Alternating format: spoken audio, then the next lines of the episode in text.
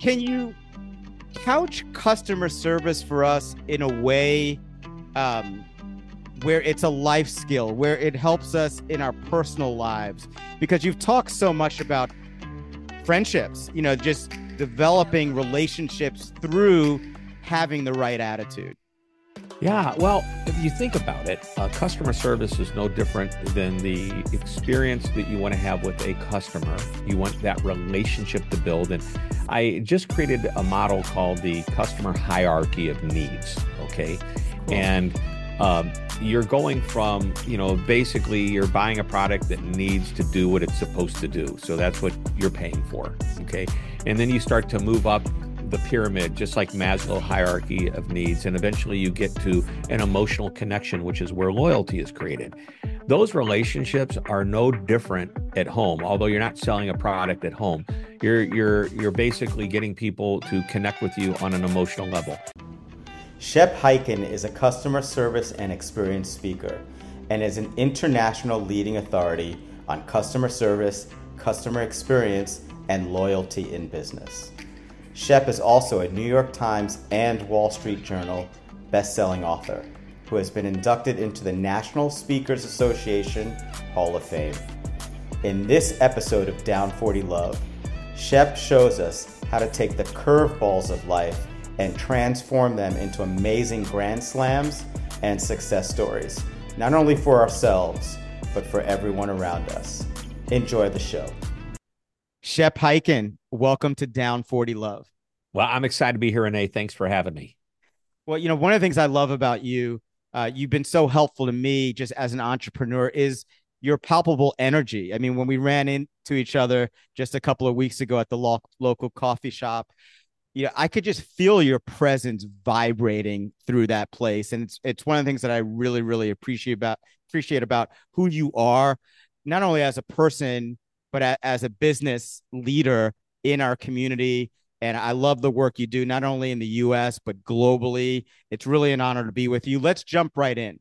All right. And by the way, when you saw me at that coffee shop, you didn't know that a week before I had serious surgery um, and almost debilitating prior to the surgery, but I had back surgery and they said you need to go on a walk. So the coffee shops like in my building so walking to the coffee shops. But did you notice was that did it look like i was in pain? Did i look like i was like miserable? No it's just my attitude. Yeah no i mean you you've got this championship attitude something that you know we do our best at McKendree to convey to our student athletes every single day.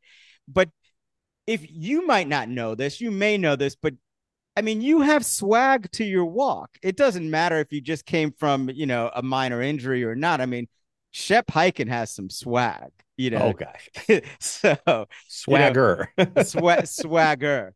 Yeah. So it, it's fun to have you.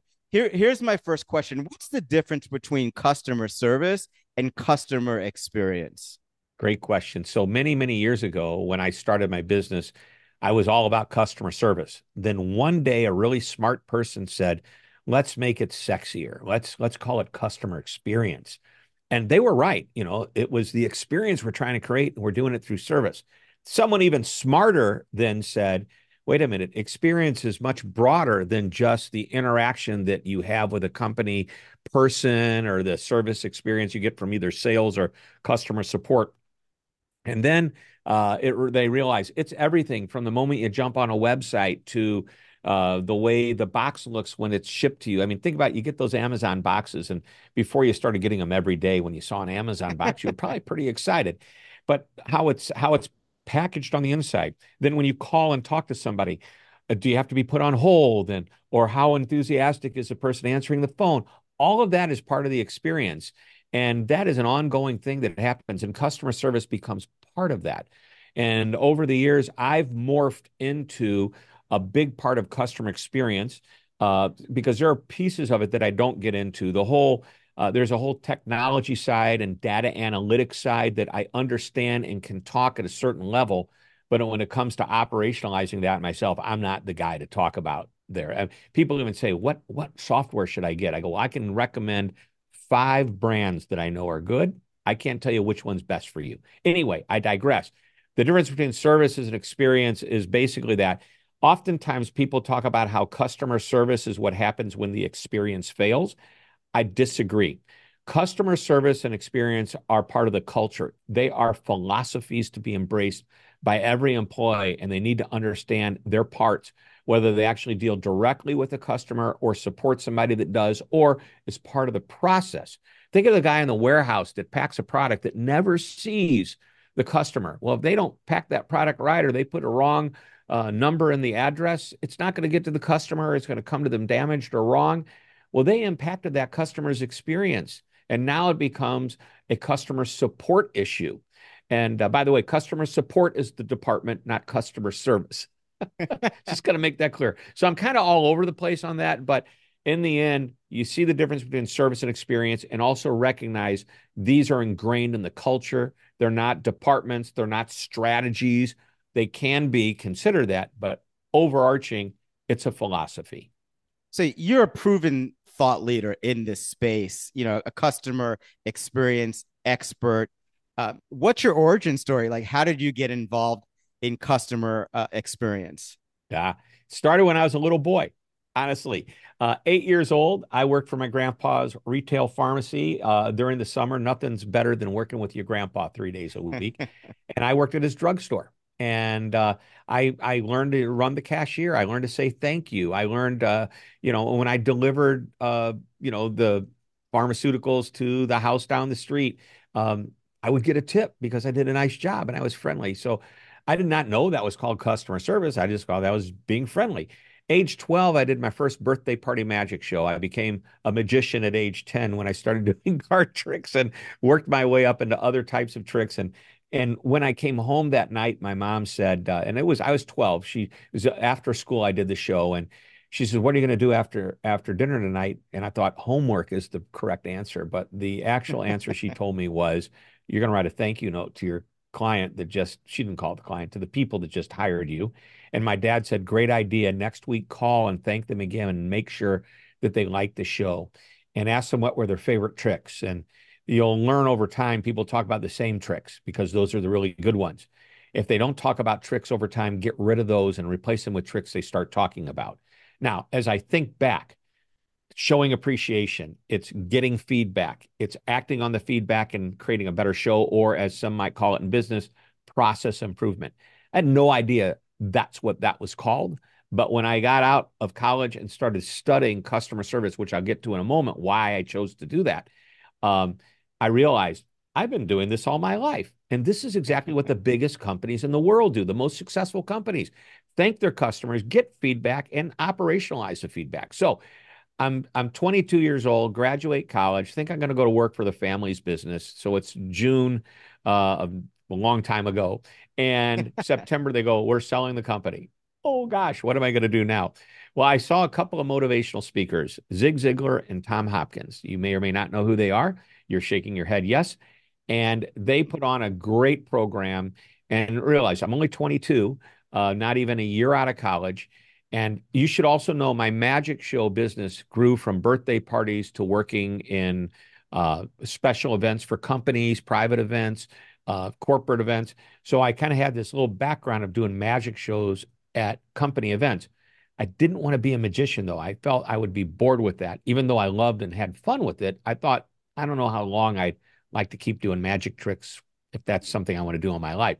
But when I saw those motivational speakers, I thought, wow, I could do that. I could write a speech, but what am I going to talk about?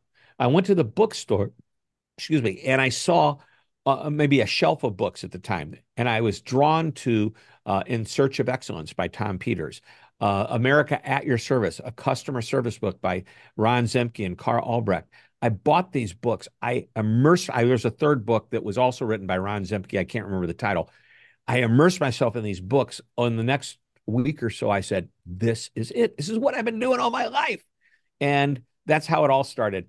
And I have been passionate about it. And uh, by the way, I feel very blessed and lucky because I'm actually doing something that I was excited about when I was a, a kid, and I'm still doing it. And how many people when they're you know getting ready to retire maybe in 10 15 years so they're in the middle of their careers are still saying you know what i've been doing this and loving this since i was 10 years old who would have thought so i still get to get up in front of people and entertain them, so to speak. I just do it with a message that I'm very passionate about and that I've learned so much about over the years with my research, my studying, and all the different clients that have taught me the way they do it and do it well. So you've built an incredible business, and and I've seen you um, year after year, and your energy just keeps growing. It only gets bigger.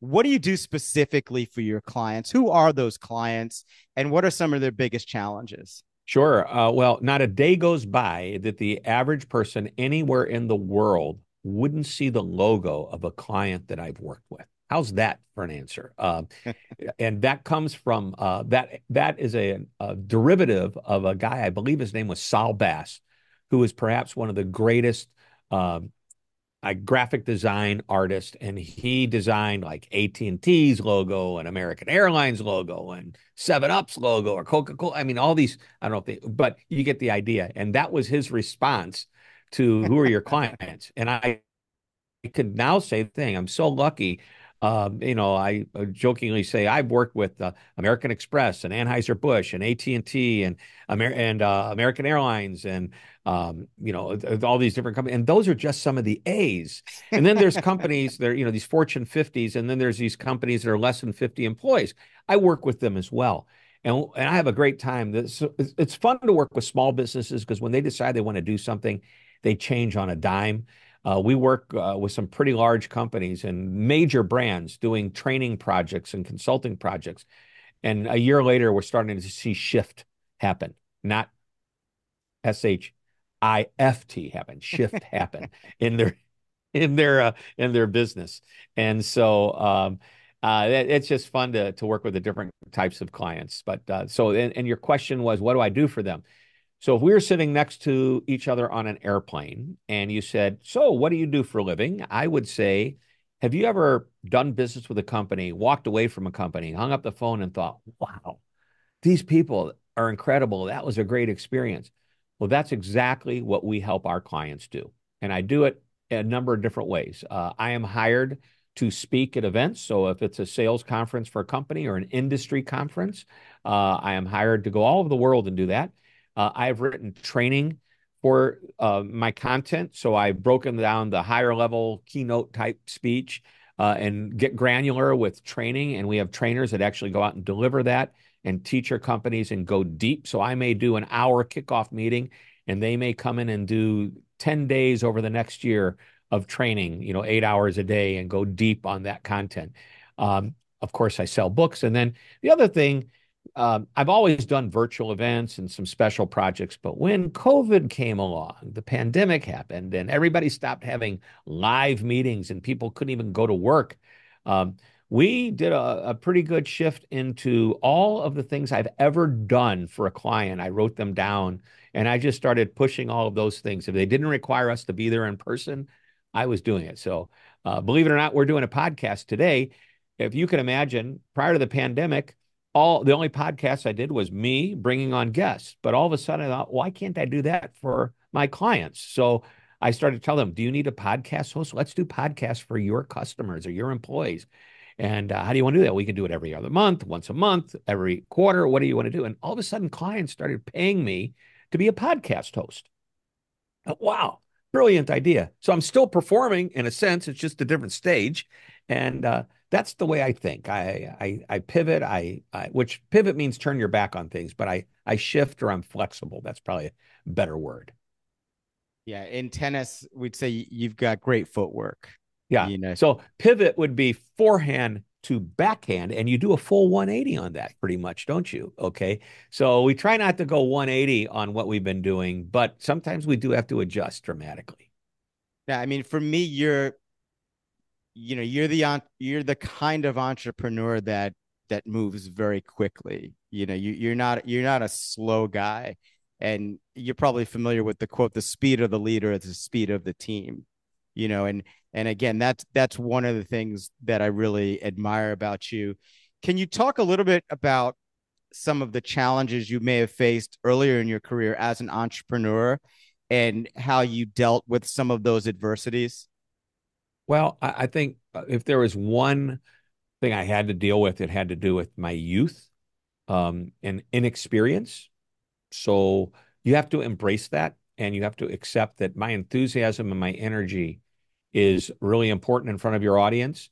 Uh, what I'm going to bring to the table, here's the outline of what I'm going to talk about. And at the time, I don't want this to sound the wrong way. I was basically doing book reports. Okay. First of all, I had the passion for customer service and experience, but I then went and read these books and found what I liked. However, I believe because of my background and whenever I wrote papers in high school and college, I wasn't allowed to plagiarize. So I had to give my spin or my interpretation on what I was reading and quoting. And I was very quick. I learned Zig Ziglar. I read his books and listened to his video or audio tapes back then. Uh, and he used to say, if you can quote a lot of different sources, you look like you're really well read. So I was constantly quoting. And then I would say, and my take on that is, uh, and and I'm real clear. I mean, at the time, I'm I remember I'm 24, 25 years old, and IBM, who at the time was recognized as the world's leader in corporate customer service, hired me to speak to their salespeople about customer service. In uh, maybe six, seven years into my career, Disney hired me. Maybe it was a little more than that, 10 years hired me to talk about guest service to their frontline, you know, employees, the cast members. I'm thinking, how does this happen? And all they want is my spin on it. And since I had done it since I was a very young age, recognizing, and by the way, that birthday party magic show business, age 12, by age 14, I'd built up to making more money than my teachers were at school on a weekend job. So it was a success. And the reason it was a success is repeat business, referral business. Why? Because I created the experience that they were willing to talk about to their friends or have me back because they loved it so much. And isn't that, again, I said this earlier in our conversation, isn't that what every business wants to do and every business does? The ultimate goal is uh, Ted Levitt, who I used to quote and still do occasionally in my speeches, is the function of a business is not to make money. That's the goal. The function is to get and keep customers. And the getting part is sales and marketing, and the keeping is everything that I talk about. Deliver the experience that makes them say, uh, the title of my last book, I'll be back. also, Arnold Schwarzenegger's famous line, but they're two completely different meanings. yeah, I mean, I, I love, you know, I love the fact that you learned so much from Zig Ziglar. I did and have read um, some of Zig's books, and he was an inspiration to me. And I think you know, for you, you realized very early on you had to bring your own personality, you know, to the table. And I think for you, honestly, Shep, that probably wasn't that hard. Yeah, I mean, you're you're pretty, you know, you're an outgoing guy. And my guess is those early successes that you experienced did nothing but help raise your confidence level, really gave you that belief that you're doing what you're designed to do. Um, but you also realized that you know, speaking in a Southern twang like Zig Ziglar on the stage probably wasn't going to be the best play for you. So you, you, you know, you'd probably be better off just, be just yourself, be, just yeah. being, just being yourself. Can you couch customer service for us in a way, um, where it's a life skill, where it helps us in our personal lives? Because you've talked so much about friendships, you know, just developing relationships through having the right attitude. Yeah, well, if you think about it, uh, customer service is no different than the experience that you want to have with a customer. You want that relationship to build. And I just created a model called the customer hierarchy of needs. Okay. Cool. And um, you're going from, you know, basically you're buying a product that needs to do what it's supposed to do. So that's what you're paying for. Okay. And then you start to move up the pyramid, just like Maslow hierarchy of needs. And eventually you get to an emotional connection, which is where loyalty is created. Those relationships are no different at home, although you're not selling a product at home. You're you're you're basically getting people to connect with you on an emotional level. And here's the thing, you know, people say, you know, uh, I love you, that's emotional. If they say, I hate you and never want to see you again, that's also emotional. The true way to break apart from somebody is to just not care. That's called apathy, right? Yeah. So obviously the emotion that we'd like to have at home with the people that we, you know, our family, our spouses, significant others, partners, kids, uh, is one of love. So if and I I there's so many things going through my head, but let me give you a business example. In my speeches, I talk about communication. I talk about asking the extra question, which is to understand somebody so that we don't make a mistake. So somebody might say, I need this quickly. Don't say okay and then do it fast. Ask, well, how quickly do you need it to make sure that as fast as you can do it is in alignment with their expectation, if not even better, right? So that's why you ask the extra question, how fast? But imagine I'm driving down the street and my wife and I are out on a Saturday night and she sees Baskin Robbins. By the way, this happened to us.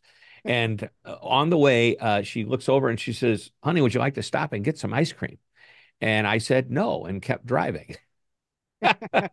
and what I realized when we got home is that she wasn't really asking me if I wanted ice cream. She was saying, I want ice cream. I don't even care if you want ice cream we need to get some ice cream. And instead, I'm wrapped up in my own little world, and I should have asked the extra question.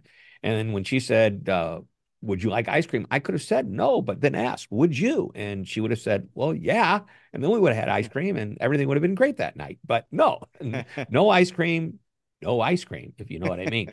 So, uh, anyway, I joke about that, but think about that. That is an exact perfect parallel of things happening in business and things happening in our personal life. You know, uh, think about this. If we treated our spouses, partners, significant others, the ones we love, as well as we treated that customer that we want to do business with, wow, what a relationship we might have at home. And then there's the dog. How well do we treat that dog? That dog loves us no matter what we do. You know, we give the dog a little food and pat the dog on the head, and then we get mad at it. We yell at it. We I'm not going to say kick the dog, but you know what I mean. And that dog still comes back and wags its tail. As a matter of fact, if on a hot summer day you stuck that dog in a trunk of your car and a half an hour later open it up and the dog was still alive, that dog would be happy to see you. But you, if I stick my wife in the trunk of the car, oh, it's the end. yeah. Um, you're a sports guy. You're a St. Louis, a St. Louis guy. Shep, what does down 40 love mean to you? Oh, wow. So, uh, you know, uh, I I like to say I'm a better tennis player. I probably was a pretty good tennis player. I was a very good racquetball player, by the way, kind of an extension in racquetball, uh, racket sports. I was actually a teaching pro uh, for some time when I was younger to me, down 40 love is okay, you're down and the next point counts. And uh, you got to win this point, And then you got to win the next one. You got to win a third one just to get back to even. And from there, let's take it home.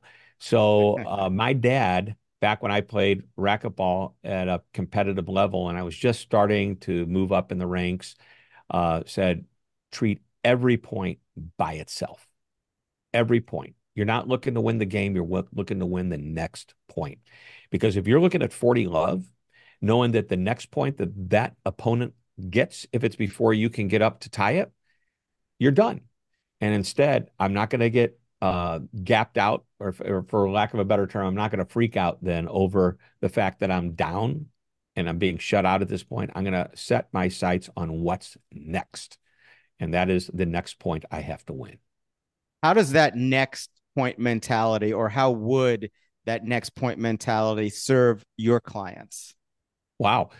What happened during the pandemic? I have friends of mine that do what I do that pretty much shut down and almost went out of business and barely survived. And then there was me that had almost as good a year as I had the year before. And how did that happen? Uh, and I kind of mentioned this earlier. You know, you, you got to, I will not forget that, hey, I was down thinking, okay, uh, all my speeches have canceled for the rest of the year. Wow what does this mean? Uh, how long is this going to last? Ah, it's only going to last a few weeks. And then I found out, no, it's longer than a few weeks. so uh, to me, that's when you start saying, okay, what can I do? And and I admit that I I was um, quiet, withdrawn. Um, I'm not going to say I was depressed, although it probably looked that way. I'll tell you about a, a recent time, uh, which I've already alluded to earlier in our conversation, where I really did go into a deep depression, but only for about an hour and a half. Uh, and I'll get to that in a moment. But uh, the point is, is when I saw, okay, this isn't getting any better.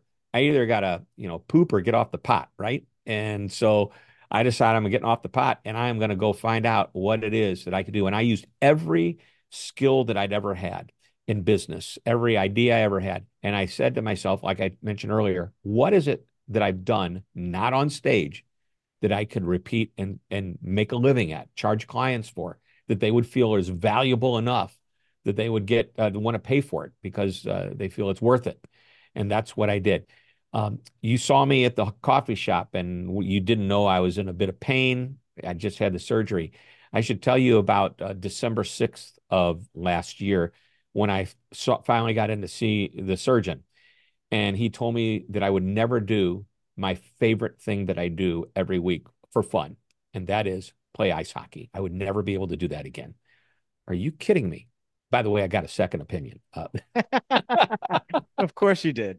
of course, and and that second opinion. Oh yeah, you'll be playing hockey and, uh, again. And there there's a funny story there. The so second opinion very, also cost a little bit more, did it not? uh, actually, it didn't. But I'll tell you. But tell you what, what what's funny about that. So, um, anyway, I I went to what I who I thought, and I believe he still is the very very best orthopedic or not orthopedic, a neurosurgeon that would work on my back recognized in the city and maybe recognized in the country. And by the way, there are others in the city that are right up there with him, but this is the one that I knew, right? So I go to him and I trust him, and he tells me I'll never play hockey again. I play hockey four days a week with my friends, and it's not just the hockey; it's the banter in the locker room, the going out for coffee afterwards. By the way, we don't play late night beer leagues; we play early morning coffee leagues, and we go to breakfast afterward and just have just a great time. And such, and I'm thinking he tells me this, and my wife is with me during the diagnosis, and we get in the car, and I'm just dead quiet. And she says, What's going on? I go, He said I'd never be able to play hockey again. That's like my favorite thing to do. I don't know what I'm going to do. I don't, and I'm starting to really get depressed. And about an hour and a half later, I come back, you know, we're back at home. I come out, I go, I'm done being depressed. She goes, I, I, I what do you mean? I go, I'm done. I can't, I let me, I, the only reason I don't want to do surgery with this guy is because it's going to be seven weeks before he can get me in. I, I am in so much pain right now. I've got to find somebody that I can see sooner than that. But if I can find somebody that'll operate on me sooner, I've got to go. That was the main reason I went looking for a second opinion, uh, which actually was not really so much an opinion, but it, and the same exact diagnosis, by the way, with the exception of him saying, sure, you'll play hockey again, because he's operated on many of the professional athletes who had back surgery like mine that are back playing hockey and people that are my age. And he said, You're just going to have to dial it down a bit. You're not a professional anymore. And I get that. But I digress. Why was I depressed? I was told I wouldn't be able to do the most important, fun thing I do all week. And then I realized he didn't tell me I'm going to die. And so I wasn't diagnosed with some, gosh, uh, death sentence type of disease. It wasn't an extreme type of cancer or whatever. It was like, Okay. So I'm not going to go play hockey. I'll just ride my bike more often. you know, it's like that's what I'll do. So that's what down 40 looks like to me is being told you're not going to be able to do something, having a pandemic throw a curveball into your business that ruined some of my friends, but somehow invigorated me to take my whole business to another level of success. And that's what down 40 means to me. It's a long answer, but I hope it gives your listeners something to, to think about, chew on. So I think, and I could be wrong, as you know, I'm wrong a lot, but I think your ability to um, stay ahead of the change of COVID, a large part is because you've been practicing the fundamentals every single day, over and over and over again. I mean, your business is 30 feet away from your home. You well, have a little more, about 200 yards. 200, it's in two buildings over. two buildings over, of course. You know what I mean. You have everything that you need. You aggressively invest in yourself and in your business year over year. Can you just briefly just touch on the importance of putting fundamentals in place and how that can help entrepreneurs and people in general, leaders across industry move through adversity more effectively? Sure. Well, number one, I'm always looking for new opportunity, not new opportunity to get out of my lane, but new opportunity that's inside my lane. So uh, I don't, I didn't create, by the way, there are people in my business that create an incredible speech and do the same speech for the next 30, 40 years and retire having done some form of the same speech they did starting in, in the first year. I am more interested in learning so much that I can do anything for my client related to customer service and experience and give them what they want. I have a wide, that's why it's not one book, it's seven books, you know, that kind of thing. All right. Uh, so we've got the business acumen. Number two, I strive to constantly improve, which isn't always changing, it's improving, looking for ways to get better. Maybe there is a little change there. I think that's important. Uh, why is it? And I'll use uh, Tiger Woods as an example. One of the most famous pictures in sports is Tiger Woods putting before a tournament with his coach, telling him, you know, whatever, making adjustments for Tiger, who at the time was the number one golfer in the world. I remember Mark McGwire uh, here in St. Louis, who was hitting home run after home run, had a batting coach. Why do these guys who are at the top of their game need a coach? I spent 20 years with Dan Sullivan in the strategic coach program. And uh, it's not that I, I, I do other things now. I, I, still go to conferences. I still uh, will pay money to work with professionals to enhance what I do. I recognize the value of investing in myself. And I think the point I'm trying to make is this. Uh, you need help along the way. You can't do it in a vacuum. Even the best players in sports in the world have a coach. René, you know uh, your top athletes on your team. You're their coach. You look at the top uh, tennis players who are winning today. You know, um, all of the number one, number two, uh, every one of them. They always have a video or the video or the camera always goes over, and there's the coach who, by the way, can't say anything during the match, but is there, you know, up until that moment. they've cha- they've changed it now. The coach can actually talk to the player from the stands because they were oh, doing wow. it. They were doing it anyway, so they figured they'd make it. they they'd make it legitimate. Uh, Shep, one final question: What do you want your legacy to be? Oh wow, so that's a great question. You know, uh, it's real important. I have lifetime aspirations, and uh, the most important thing is I, I, my family, love them to death. So I want my kids and eventually grandkids, maybe great grandkids if I'm lucky to meet them. I want them to be happy and good, and I think I'm going to play a part of that. Number two, I think that I will uh, help and support many others along their journey. So I want to be a mentor and supporter to others. Uh, you and I have talked and had many conversations, so you understand what that's about. Um, and I think those are two really important things. Um, you know, there's a an old poem out there, and I can't recite it, but it's called "The Dash." Are you familiar with the Dash? I am familiar, but I want to hear it again. Yeah, and basically, it's this is the year I was born, and this is the year I died. Okay, and that dash that's in the middle, that's what's important. What we do in between those two dates and I really, really hope that I I make a difference in the world. Uh, obviously, I want to live life. I want to love life. I want to enjoy life.